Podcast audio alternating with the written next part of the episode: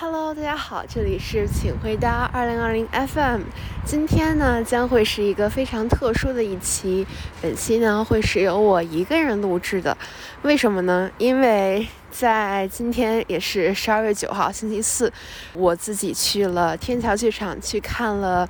中央芭蕾舞团原创的一个芭蕾舞剧，叫《沂蒙》。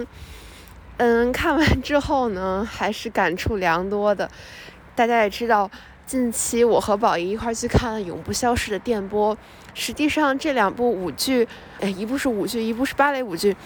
可能在表现形式上有不同，但是它的题材或者说他想要去展现的思想，其实是大相径庭，嗯，大相径庭的，嗯。但是呢，看完这个《沂蒙》，实际上并没有，我并没有收获到像看完电波那样的心潮的澎湃，反而是我认为他表演的不好。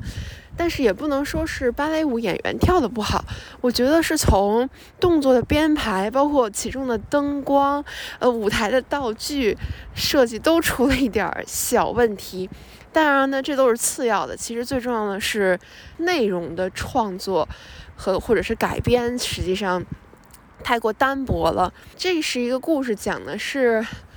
这个抗日战争时期呢，有这个沂蒙山有一个呃留守儿童这样一个收容所。开幕呢，就是女人们在这个收容所工作的，嗯，做后勤工作的这样一个场景。那么开幕呢，实际上就给我了并不好的印象，导致我在看上半场的时候是带了一个审慎的目光。开幕的舞蹈呢，实际上是女人的群舞，但是她编的动作呢比较凌乱。芭蕾舞的话，可能还是就比较整齐的那种嘛。当然我也是外行啊，但是她这个舞蹈可能也是要为了融入一些中国的元素吧，她可能在动作上。就是编排的比较凌乱，呃，可能是后排的人顺时针转，前排的人逆时针转，他的手也看起来很嘈杂。我认为是缺少了一点美观，呃，最直接的观感上可能会差了一点。呃，再接着一幕就是这个连长呢，他率领很多的战士去前方作战，但是由于势单力薄。只有这个连长他奄奄一息的生存下来了。这个英嫂也是这个女主人公，她为了救助这个奄奄一息的排长，她用自己的乳汁救活了这个连长。实际上这一幕 我也不是很满意。首先呢，他在表现出这个士兵们作战的这个场景，舞台非常的空旷。让人就感觉就是，真是势单力薄，一点儿都没有那种气，那个气非常的散不凝聚，而且他还有很多动作，就是士兵们在舞台上滚来滚去的，我觉得在观感上就不美观。包括他那个道具啊，也非常的少，就可以说没有。整体来讲，嗯，舞台上就是空空落落的，让人觉得，嗯，有点差强人意。再到后来呢，这个英嫂她发现了奄奄一息的排长，她要去救助他。这个他本来不是要用乳汁去哺育他吗？但是可能这个动作也不好表现，黑幕了。嗯，然后呢，再一醒来，呃，大幕一亮，这个排长他又醒来了，就是把这么一个一幕给戏剧化的给引过去了。那中间如何告知大家他是如何被救活的呢？实际上是用合唱团的形式。刚才提到的这个合唱团的形式呢，它是真的是真实的邀请了一些合唱团的成员，他站在舞台的两侧，在关键时刻，嗯，去用歌声来交代一些背景吧，或者是宣扬一些气氛。但是呢，由于这个合唱团它的戏份非常的少，只有在开场和结尾的时候，总共唱了我认为不超过十五十五句吧。为了让形式变得更多元，而去加入歌唱的形式，呃，想要试图这种三位一体的展示出来主题，我认为大可不必，反而会显得是很勉强的。音乐的衔接上，我觉得也不是非常的好。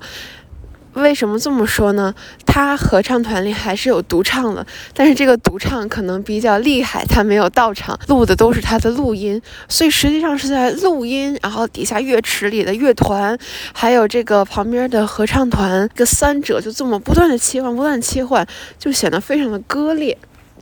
战士们他在操练的一个场景，那个音乐也是录好的吧？可能应该是录好的，就是那种打鼓啊，也也稍微有一点现代的音乐了。但是那个音乐就戛然而止，中间留了一个小小的空隙，然后呢，它才是交响乐团的音乐把它给衔接起，所以中间这个落差呢，就会让观众有一种空白。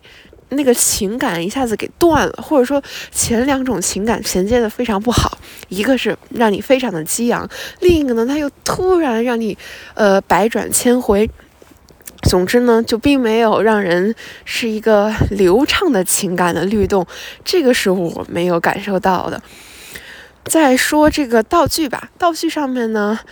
一是比较空落，当然它也有可圈可点的地方。嗯，一个是我从来没见过的形式，就是他用灯光，蓝色的灯光，包括打的那个白雾，去体现了一个水波的效果，那个还是非常有趣的。但是美中不足的 是，他道具的那个声音实在是太大了，非常明显的能听到那个喷那个白雾的时候那个声音，我觉得是有有碍雅观的。最后呢，想说的是这个文学创作的。这个问题吧，它的整体是人物非常的扁平，不像那个电波，它实际上人物是一个原型人物，他你能完全的感受到他呃身为共产党员的一种呃英勇就义，他的坚决，你能感受到他作为丈夫或者妻子，作为朋友兄弟那样一个人的情感，他在那个舞剧中都有表达，但是这个呢，他其实唯一能表达出情感的就是。二妮和小唢呐之间的这个情感线，当然，所以说这也是最令人动容的一个部分，也是我我最喜欢的一个部分。这个小唢呐他就参军了，二妮非常想他，他就拿小唢呐在走之前给他的一个。物件睹物思人，他陷入了这一场迷思之中，把他表现得非常的好。从他沉思到陷入回忆，然后这个小唢呐来到他的身边，然后他俩有一段双人舞，这一段我觉得表现得非常的好。当最后一幕是小唢呐他死掉的那一幕，嗯，那个就是他死的太不够决绝了。百转千回的这样这样给的时间太多了，让大家就是已经完全消失了那种冲击感，我觉得这不好的，或者我觉得这可能不太适合我。除了这个文学创作比较扁平之外呢，还有我其实在想的一个问题，就是去用这样西方的舞蹈形式去表现中国的故事，真的能把它表现得好吗？因为实际上，我我看过的芭蕾舞也不算非常的多，但是我觉得它表现的其实其实没有单纯的那种精忠报国的这种主题是寥寥无几的吧，更多的是对人情感、人性、人文的探讨，或者只是单纯的美的享受。但是如果把这些东西强加入一个主旋律，而且还是在一个人物的情感非常的简单的。情况下去用这样的形式去表现，我认为它其实并没有增光添彩。一来呢，不仅减弱了它对于美的那种强化；二来呢，它又让你故事的那个内涵没有那么的动人。如果他说他作为一个命题作文献礼中华的话。那么他可能说，这个利这个利益是到了，但是我觉得他在文采上还是需要再打磨的，可能也不是他的错，可能我就是这样的形式，这样的架构，它就是很难去表现出来。我觉得是不是应该换一个最自然的形式，嗯，最贴近呃国人的形式去表现，去讲好一个中国的故事呢？想起了我小时候曾经去看过一个了不起的盖茨比的芭蕾舞剧的版本。当然，看那个的时候，如果你单纯看舞剧的话，其实很难了解故事情节，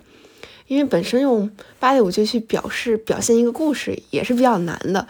加之它又嗯和你的现实生活比较脱节，所以你可能很难理解它。其实看很多芭蕾舞剧的话。其实很难能产生情感上的共鸣，最多的共鸣可能就是对那种优美的身姿啊，或者那样的乐曲啊，整体的搭配啊，那种纯粹的美而感动。但是呢，如果想要真正的引起观众的心灵上的震动，我认为还是要用中国人的方式去讲中国人的故事，去表达中国人的情感。这也是我是我和宝仪上次去看那个电波的时候，为什么那么多人能为之流泪呢？我觉得可能是这个原因。今天这件事情吧，看到了一个没有让我那么满意的舞剧，嗯，当然它也比较悲惨，在结尾的时候，掌声也非常的稀稀拉拉，也不是那么经久不息的。我觉得舞台上的演员应该可能也不会很好受吧。当然，除了这个，我觉得也想传递给大家的是什么呢？就是很多东西还是要自己去尝试的。如果我今天没有去看的话，我也不知道它这么的不尽人意嘛。我今年还去看过一个话剧，叫《家》。这个话剧其实我觉得也不好。嗯，它中间反正也有很多我不能 get 到的地方，当然也有很多启发的地方。嗯，当然那里面的亮点可能就要比这个舞剧的要多了。下一个星期呢，我要去看《奥涅金》，也是一个芭蕾舞剧，不知道会怎么样。不过呢，我稍稍的读了一点儿，呃，这个普希金他的原作，我觉得那个诗体小说还是非常有趣的，因为那也是我第一次看，用这个诗歌的形式，而且它还挺押韵的。我看的那个译版是很押韵的，挺有韵韵律之美的，而且还很诙谐。我觉得我还是蛮期待的，好吧，今天就到这里了，观众朋友们再见。